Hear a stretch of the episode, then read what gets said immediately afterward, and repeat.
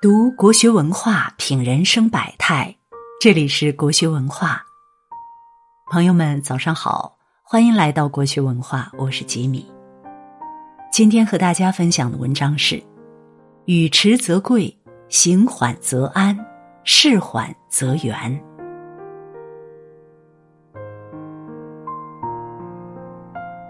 曾经有人在知乎上问：为什么有阅历的人？总建议年轻人慢慢来。有一个回答让我印象深刻。人生就像打游戏，要慢慢积累经验，一级一级往上升，这是一个不可回避的过程。慢慢升级，慢慢打副本，慢慢做任务，最后慢慢抵达终点。人生这场长途旅行，没有人能从起点直接抵达终点。如果太快了，就会像列车一样有脱轨的危险。所以，按照自己的节奏，不疾不徐，一直在进步的路上。语迟则贵。周易里说：“急人之寡辞，躁人之辞多。”说话慢一点的人，懂得观言察色，审时度势；说话急躁之人。一开口就滔滔不绝，没时间思考，很容易口不择言。所以语迟是一种智慧，语迟之人少惹祸端。南北朝时期，北周将领贺若敦骁勇善战，带兵多年，为国家立下了汗马功劳，但只落得个中州刺史的头衔。眼看周围的人都加官进爵，他却无封赏，也没升官。便心有不甘。一次有朝廷使者到访，交谈中，贺若敦心直口快，没多做考虑，抱怨脱口而出。后来这些怨言传到了晋王宇文护耳里，贺若敦因此被逼自杀。在临死前，贺若敦把儿子叫到面前，语重心长的说道：“吾已舍死，汝不可不思。”就是告诉儿子。一定要谨言慎行，不可逞口舌之快，反而害了自己。如若贺若敦和朝廷使者说话时能慢一些，有时间进行思考，没有说出那些不该说的抱怨，也不会落得如此结局。不经思考脱口而出的话，往往漏洞百出。不要因快言快语给自己的生活挖个大坑，凡事三思，慢下来。给自己时间去总结语言、梳理逻辑，这样才能保证事事顺利。说是一种能力，思考后再说是一种智慧。行缓则安。朱熹在《同盟须知》中说：“凡行步趋呛，须是端正，不可急走跳直。”就是告诫孩子，走路要稳健，不可慌慌忙忙。而要稳稳当当的走，否则很容易出现问题。看过这样一个故事：从前有位商人，上午卖完货后，准备在天黑前赶回家。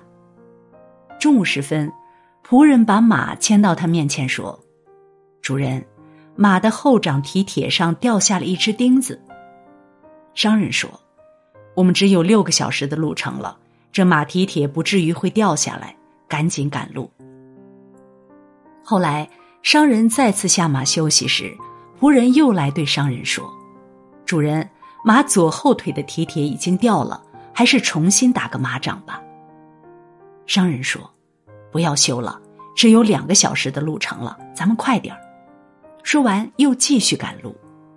谁知没走多远，马便开始一瘸一拐，一步没走好，将商人从马背上摔了下来，商人当即受了重伤。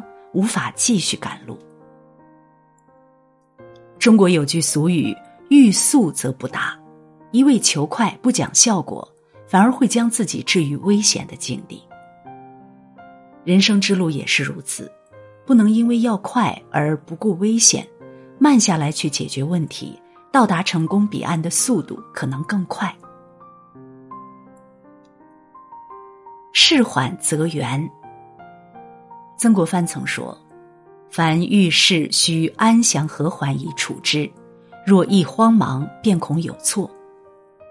随着生活和工作的节奏越来越快，很多人变得焦躁不安，做事只图快，却往往做得乱七八糟，导致很多事情无疾而终。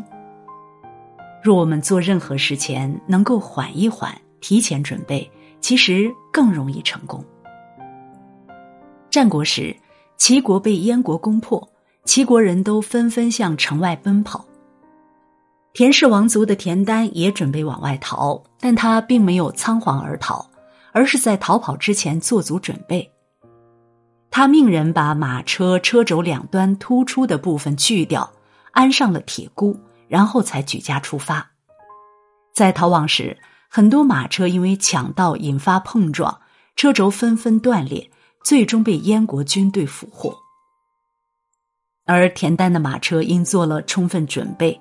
在逃亡过程中没有出现问题，因此逃过一劫。正如朱子家训中说：“宜未雨而绸缪，无临渴而绝井。”聪明人要未雨绸缪，与其在忙乱中出错，不如把事情慢慢做好。可见，事缓则圆，慢慢来，准备齐全，也许不是最快出发，却能最安稳到达。好饭不怕晚，仓促做事只会事倍功半。慢慢来，稳妥行事，才能事半功倍。有人说，人生就是一场马拉松，一味贪图快，容易后劲儿不足。我们总是在忙碌的生活中着急去追逐着别人眼里的成功，却忘记了过好自己。慢下来，不是不思进取；慢下来，不是自暴自弃。慢下来，是为了更好的积蓄力量，妥善出发。人生在世，不如学着慢下来，找到自己的节奏，稳扎稳打，缓缓前行。好了，今天为你分享的文章就到这里了，感谢大家的守候。如果你喜欢国学文化的文章，请记得在文末点一个再看，也欢迎您留言并转发。让我们相约明天，愿国学文化的声音伴随着你的每一个清晨。